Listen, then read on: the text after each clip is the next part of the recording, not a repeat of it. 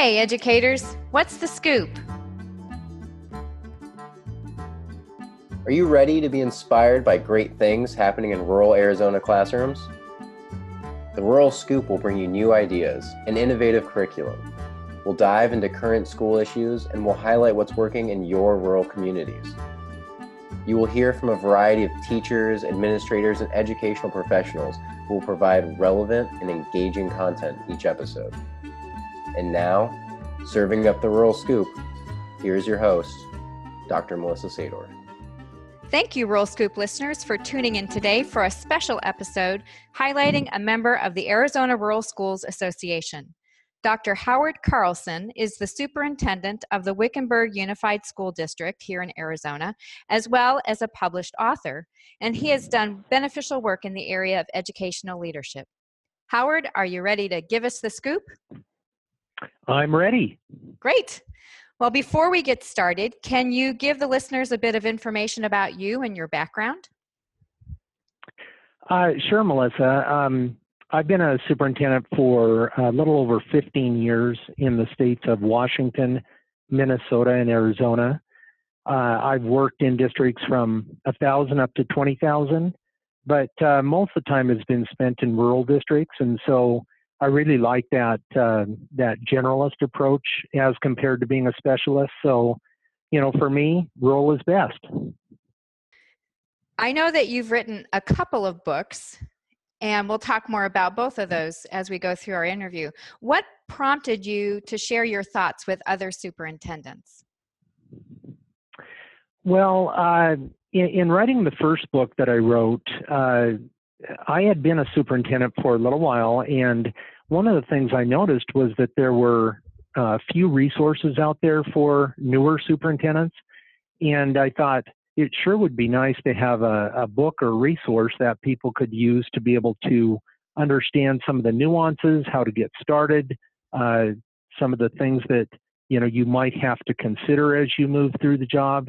And so um, I was in uh, Minnesota at the time, and I talked to a colleague of mine who was a college professor, and uh, said, "Hey, you know, I've got this idea. Why don't we write this book?" And he had written books before, so we started down that path and and uh, completed that first book.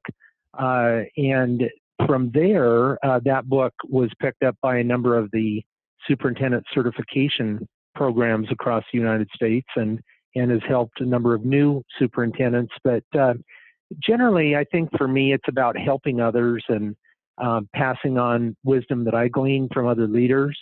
Uh, and ultimately, for me, I would say that writing is is cathartic, and the superintendency, you know, I think we need outlets, and uh, writing has been an outlet for me, and it's what I do on Saturday and Sunday mornings before the kids get up. So I uh, I always enjoy, you know, spending some time on the computer and getting some of those thoughts out of my head. And and the book that you're referring to, Howard, is called "So Now You're the Superintendent," and it was John Eller and you that wrote that book. And I don't know if you knew this, but when I first was hired as a superintendent, that was the first book I bought. And it was so helpful to be able to go through almost a, a, recipe card, a template to be able to frame my own thinking about what do I not know that I need to be thinking about. So it was a very no, helpful I, book. I, I, appreciate that. And it's, uh, it's something that uh, I even return to. And uh, I'm sure, you know, many superintendents – go back to resources like that. It helps us to, you know, to be able to go back and, and refine our thinking on different issues and and uh, then move forward. So no, I appreciate that. Well, your latest book is called Accelerated Wisdom 50 Practical Insights for Today's Superintendent. Can you give us a couple of your favorite ideas from that book? A couple of ideas. Um, I, I think what I would start with, Melissa, is uh, the concept of uh, promoting ideas and changes. Uh, one of the things that that I have learned and that I have gleaned over time from others is that it's important not only to understand the, the reasons for change and transformation, but also to tie that together with emotion. And uh, Dan and Chip Heath speak to that piece uh, in a couple of their books and in an article uh, called, I'm trying to remember, it's Teaching That Sticks. Mm-hmm. And the, the idea is that uh, when you look at change, you need to understand the research and follow those steps and processes. But if you don't ever tie that back to uh, an emotional component or an emotional level, then ultimately it won't be sustainable. So that is one of the areas that I speak to in the book, and I I really like because I, I find that for me it has made a big difference, and in others that I've worked with, it is something that you know we um, we find that people don't always think about. So it has helped them to to be able to rethink that that change process. Um, I would say the the other area that I would identify is uh, the potholes and pitfalls uh, component of I think it's chapter seven, and basically what that is is speaking to research related to uh, why superintendents fail and things that they can do to be more successful. Ultimately, there are a lot of different components that we face in our jobs, and if we can uh, understand the research and try to determine how we can apply that research in the work that we do each and every day, I think that that helps us ultimately to be successful and to navigate the, the waters that we face as superintendents. One of the questions that I wanted to make sure that I touched on with you was that component of, or the concept of change.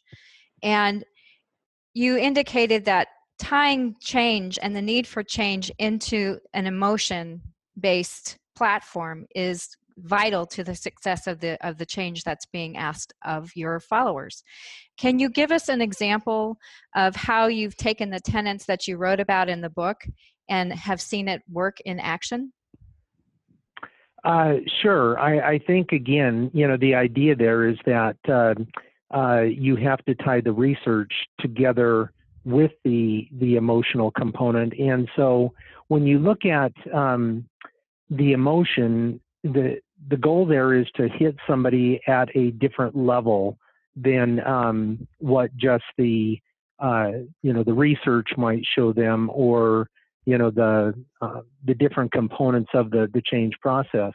Excuse me. So, you know, an example for me would be when we um, implemented a, uh, a new curriculum at the high school level, uh, one of the reasons behind that was to speak to the fact that 60% of our kids were going on to college and were taking remedial courses when they when they got to college and so we were showing research and uh, that type of thing as to and data as to why you would need to make that change mm-hmm. and so that would fall into what I call the the the levers of change, and those levers of change come from Gardner's work, Howard Gardner. Yes. Uh, but to tie in the emotional component, what we did was we went a step further to try to really solidify the idea. And how we did that was to then take that concept of the fact that students were taking remedial classes and uh, discuss the the fact that college is expensive and everybody could understand that college costs are rising uh, and that is a real burden on kids. And so ultimately if they could start to see that um, by putting in place the new curriculum that created a change in terms of the uh, remedial courses that were taken, mm-hmm. then in the end they would save money they would uh, they would be able to uh, save on their college education. And so, adding that emotional component about the cost of college and how that felt for everybody involved, that kind of solidified that process and enabled us to to put the uh, curriculum in place and have people sustain it. You've broken down the book into seven chapters that include such topics as organizational uh, platforms, working with a school board. Uh, what was the hardest chapter for you to write? Hmm, I, I would say uh, chapter seven, living the superintendency, was probably the the hardest chapter for me to write. And I would say that, Melissa, because you know, we we receive training on leadership and change and uh, subjects like that, but we rarely receive any training regarding our fit for the job, how we determine whether we are a fit for the job or that district, or the importance of life balance and health, right. uh, components like that. And these are pieces uh, that you know we really need to to think through, uh, and yet we don't understand them until we sit in the chair, in the superintendent's chair. So you know, I, I feel like uh, that was probably the hardest chapter because again, there's no guide for that. It's based on the experience and wisdom that we pick up over the years.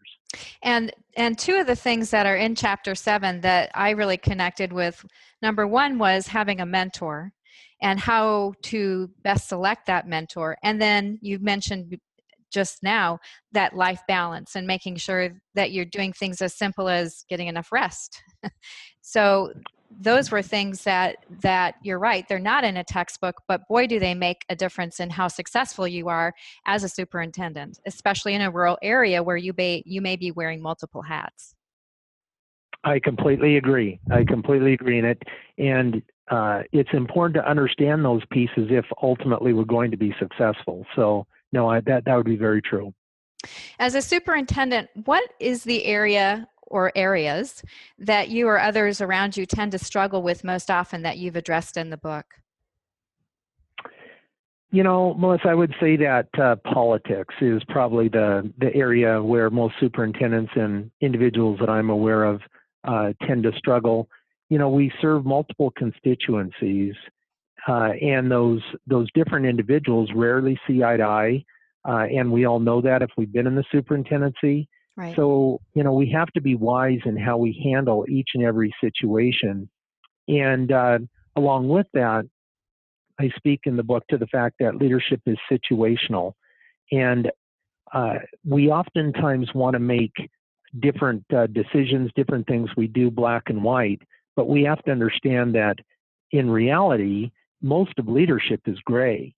And so uh, because it's gray and because we're working in that political environment, we need to put in place tools that will enable us to to navigate you know those situations and ultimately be able to uh, work with the different constituencies and groups that that we're faced with and uh, you know bring them on board with the different things that we're doing and you know, Howard, I love that you devoted a chapter on advocacy as an educational leader. Um, what are some of the things that rural leaders in particular need to be aware of when they set out to become a voice for their students in their community? You know, I would say that uh, it's probably first uh, not about who you know, but rather who knows you and your district. So it's important to make sure that your legislator and others in the political realm know you. and how that comes about, I believe, is if you can start by developing a very uh, clean and clear one page uh, district profile that explains who you are, uh, some of the different things that your district does, maybe the size of the district, the complexities of the district, uh, some of the u- uh, unique nuances of the district. Mm-hmm. What that does is provides an opportunity for that legislator to be able to go back and refer to that information. And so uh, by doing that, they start to know you, which is, again, very, very important. Once you've kind of been through that process, then I think it's important to find ways to keep your legislator informed. Let them know how you feel about a certain topic. Also, let them know that you're there to to help them and uh, to assist them as they might need it. One of the things we do in our district is we send out a quarterly newsletter or uh, or letter called Champions for Children that go mm-hmm. to our legislators and other key leaders, mm, and it just idea. provides some very uh, simple information about our district and things that are going on, and that that's one way to keep people engaged. And then, if they want more information about what you're doing, they can follow up with you directly. That's correct. That's a great idea. In the book, you speak about the tyranny of the urgent and how it can shift our focus from what is important. How do you recommend superintendents stay on track? Well, one way I do that is uh, I have a couple of uh, student self portraits that are sitting directly across from my desk. So if I get up to leave, um, or if I look up from my desk, I see those self portraits of those students, and it brings me back, regardless of what's going on, the challenges, the pressures, the issues that I'm facing. It brings me back to why I do what I do. And so, again, if I look look up from the desk, if I uh, um, am to walk out of my office, that that set of pictures is a focus for me. And my recommendation is that superintendents have something like that, something that uh, visually brings them back to the focus of what they do, so that they can remember the the mission behind you know their their work and be tied to that in everything they do. So it reconnects them with their why. Why are they there?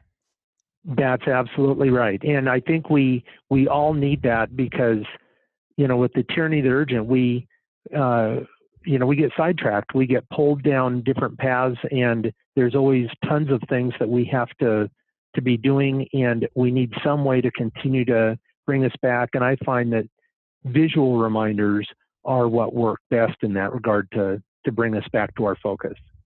And, you know, one of the things that you do a very good job at pointing out is that there's the managerial part of the work, and you need to be organized and on point and on time for those things. But then there's also the art of leadership, which is about those intangibles. It's about being uh, a visionary and a motivator and uh, trying to keep track of both of those things. And the tyranny of the urgent tends to sway us back to the manager side rather than the visionary. That's correct. Absolutely. I completely agree with that. Howard, you have a chapter on hiring, supervising, and mentoring employees. And as I know you're aware, we have a crisis right now in Arizona with teacher recruitment and retention. What are your thoughts on that?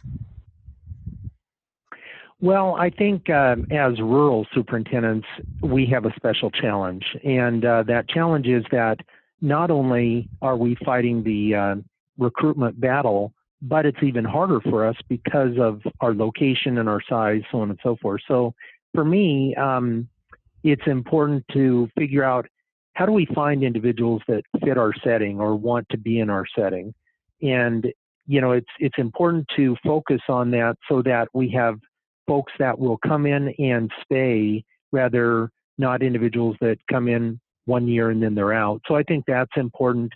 Um, I also believe that it's important to find ways to be more attractive than other employment options. Uh, one of the ways we're doing that, we just this last week at the board level adopted a four day week for next year. Oh, wow. And I think that, uh, yeah, and I think that helps because it provides a, um, an advantage for us over other employers and uh, in some locations, other schools. So I, I think that's a, a, good way to go. And along with that, we will uh, offer a reduced um, child care option for uh, for parents that work in our district, for not parents, but for teachers and staff that work in our district. Uh, so basically, a teacher can receive 50% off for both the child care and the preschool costs that they would typically pay. And so, again, I think you know finding ways to be more attractive as uh, rural school districts is important. And then finally, I would say um, thinking through the millennial teacher and their desires, making sure that we are staying ahead of, of that curve. As an example, we provide remote access to all the teachers' computer files mm-hmm. so that ultimately they can work from home or from France or wherever they're at and be able to gain access to their uh, their technology or their their files in the district. And I think it's it's shifting to to meet the demands of that new generation that that will help. So I think all of those uh, items combined are the types of things we need to do in rural districts to recruit and retain. Now, you broke principal induction down into a circuit training type platform in your in your book. Um, Howard, how would you suggest training a rural administrator who may have some challenges with the multiple hats that we referred to earlier? You know, I think uh, in terms of the training process, the the goal would be to condense down the number of people involved in the training and uh, maybe lengthen the induction time period so that you know ultimately you have uh, you know a greater opportunity for success there because you don't have as many people working in your district. But uh, in terms of the individual administrator themselves, I think that um, beyond some of the traditional induction pieces, I think that it's important to make sure they understand um, the local context. Uh, I, I, believe in rural districts, we really need to understand our local context, uh, what the politics are, um, you know, uh, how the different organizations run, how information flows, so on and so forth. Because where I see new administrators have the greatest challenge in our rural districts is they come in and may not understand those nuances, and ultimately they make too many changes too fast, or they didn't uh, follow the communication protocols that they should have followed, mm-hmm. and ultimately they have trouble. So I think if we can focus on those kinds of pieces in the rural setting for those new administrators, that makes a difference. And following along those same lines, Howard, in your opinion, based upon your writings and your experience, what makes for a successful rural superintendent? You know, I would start with the fact that they need to be a generalist, not a specialist. Mm-hmm. Uh, when, when uh, and I think I mentioned earlier, I've worked in districts from a thousand to twenty thousand kids, and uh, when I was in a 20,000 student district, I had to be a specialist. In a rural district, you have to be a generalist. You have to know all the different jobs and have a very broad base of knowledge and understanding. So I think that's that's one key piece to being a successful superintendent. Um, you also have enough, need to have enough knowledge and uh, wisdom to be able to wear those multiple hats. So you know you you have to be able to put yourself in the various positions and understand the nuances of those different positions and duties so that ultimately you can be successful as as you uh, move forward with the the superintendency and I, I, would say that the final thing for me is that uh, rural superintendents have to be super creative problem solvers. You know, they, they are faced with so, yeah, it, it is because they're faced with so many um, varied situations, and ultimately they have to have the ability to really reflect and think through how they're going to address those those items. But I also would say that's why the rural superintendency is so motivating. I believe uh, you know it takes a large toolbox and it keeps you um, engaged on multiple levels rather than being in one area. Um, and so for me, that's always been very compelling. That is what has drawn me back to the rural area as a superintendent. And if I could follow up on that, when when you first got into a rural superintendency, did you set yourself up with a mentor? How did that process look for you? You know, um, yes, I did. Uh, and in fact, um, I was blessed to work under a, uh, a superintendent who had been in the position for 18 years. Mm. And I moved through the the different seats from teacher through to superintendency in, in the district. And this individual worked with me over a number of years and continues to work with me. In fact, there's uh, um, one component in the book where I talk about uh, making sure that you don't major in the minors. Yes. Well, that was one of his things, and the idea there was that uh, make sure that you're you're focusing on the most important things, not looking at multiple things and again drawing your attention away from that which needs to be accomplished. And so, uh, yes, I, I have, uh, or I started out with um, a really good mentor. Dale Knott was his name. Um, but I will tell you, I continue to seek out um, colleagues and, and mentors as I go. Um, right now, I have a leadership mentor uh, who is a neighbor of mine and actually had been the Secretary of the Interior under President Reagan.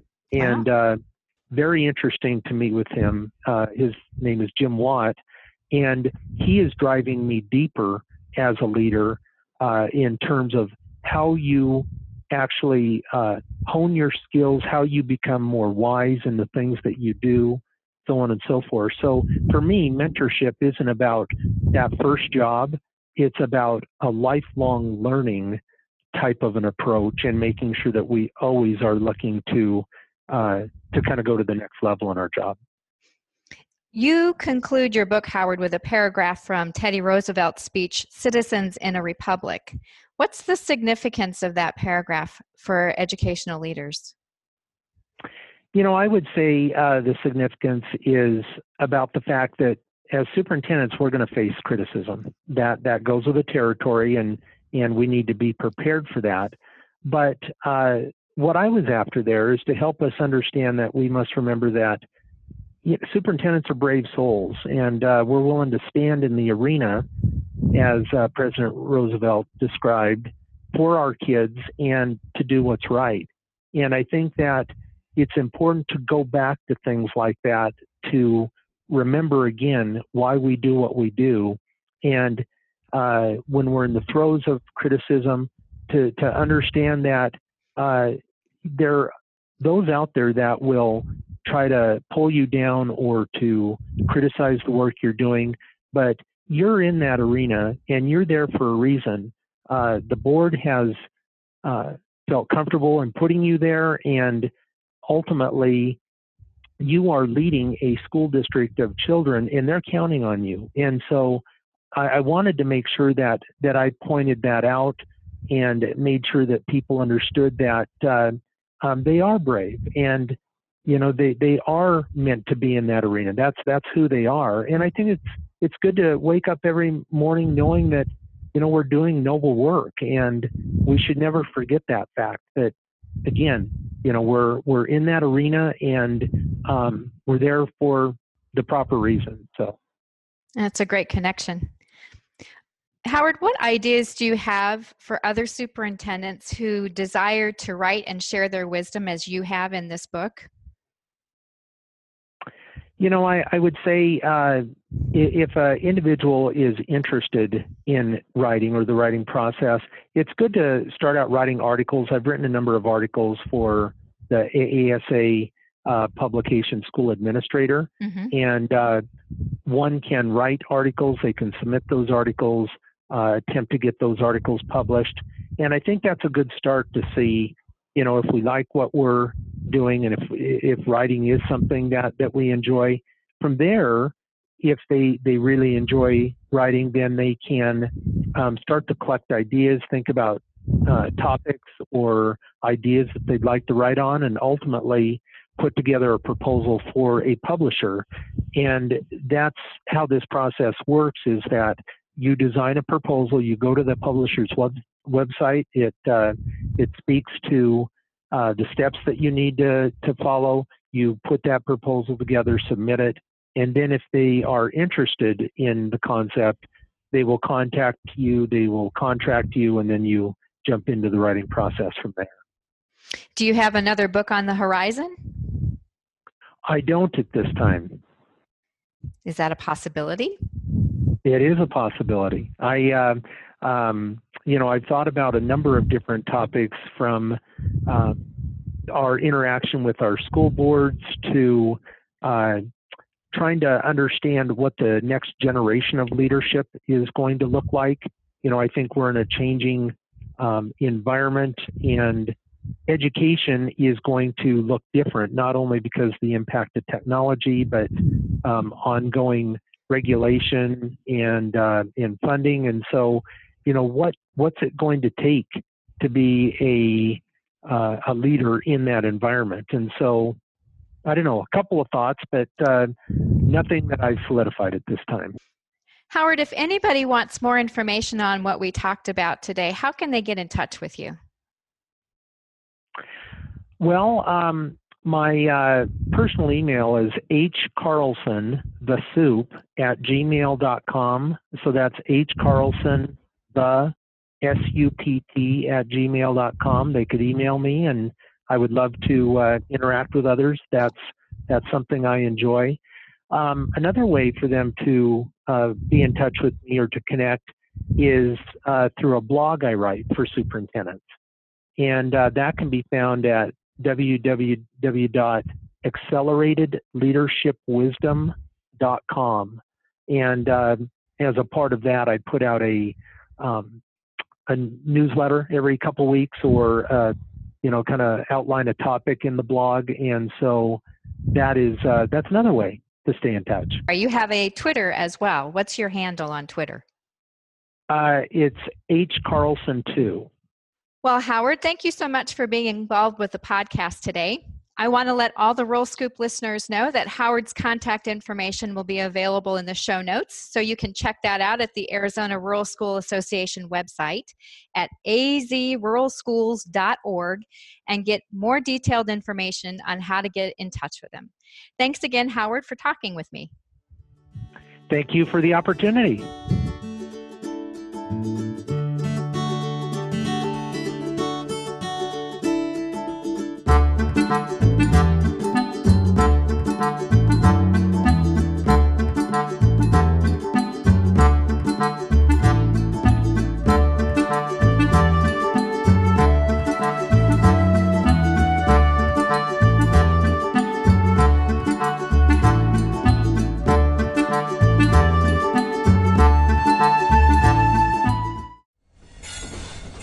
Proud member of the Podnuga Network.